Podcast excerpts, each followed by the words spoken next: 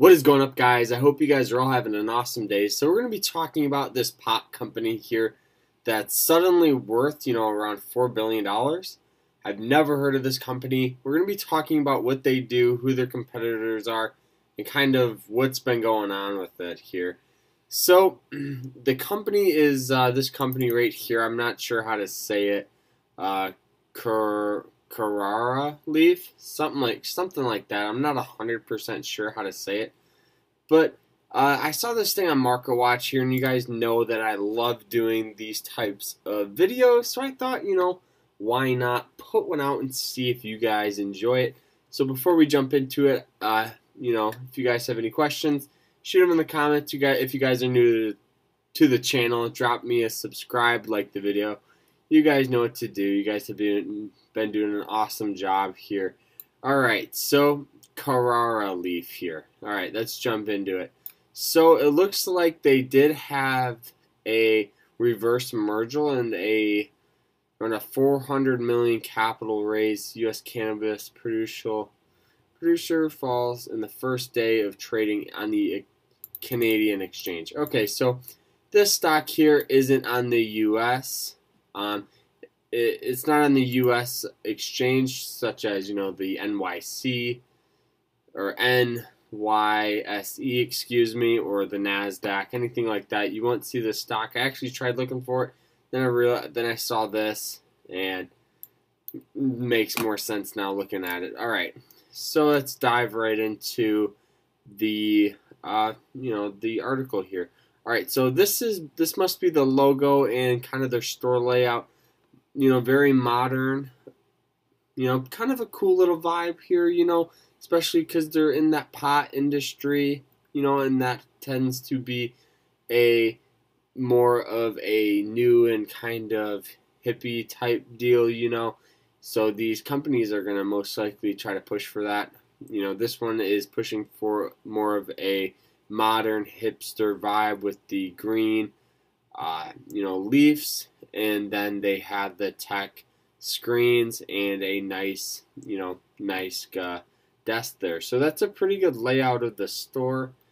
You know, so let's dive right into to see what they do. So, um, yeah, so it looks like the Canadian, you know, stock exchange valued the company at around four billion dollars. I feel like this is far sketched.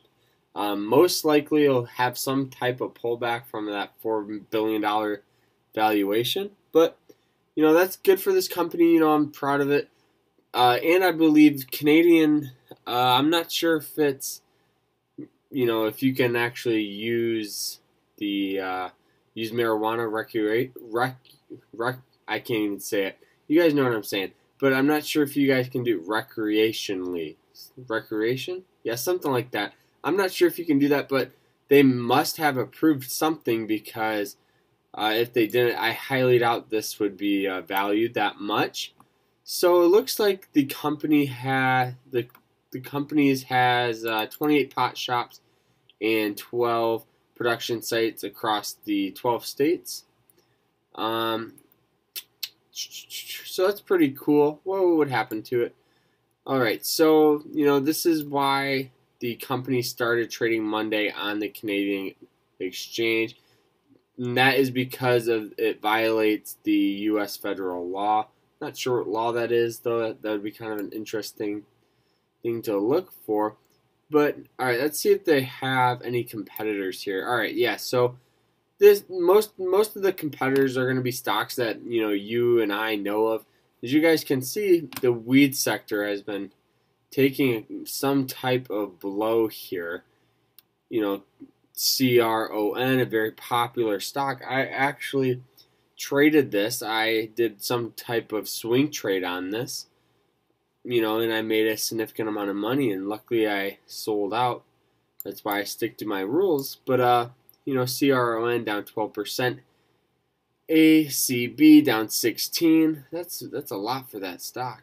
Um, you know, and then CGC here down 14.5%. So that must be, you know, pretty much that weed sector is kind of taking a hit. It's pretty new to the uh, market, and I don't know how the market's going to react to it because if you guys know, the market has been kind of crazy in a way that it has been taking a lot of pullbacks lately. So a lot of people think we're on some type of downturn.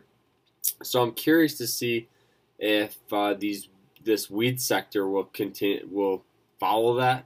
You know, if not, you know that'd be very very cool. So you know these are most of the competitors here that you know they want to dominate the private retail sales.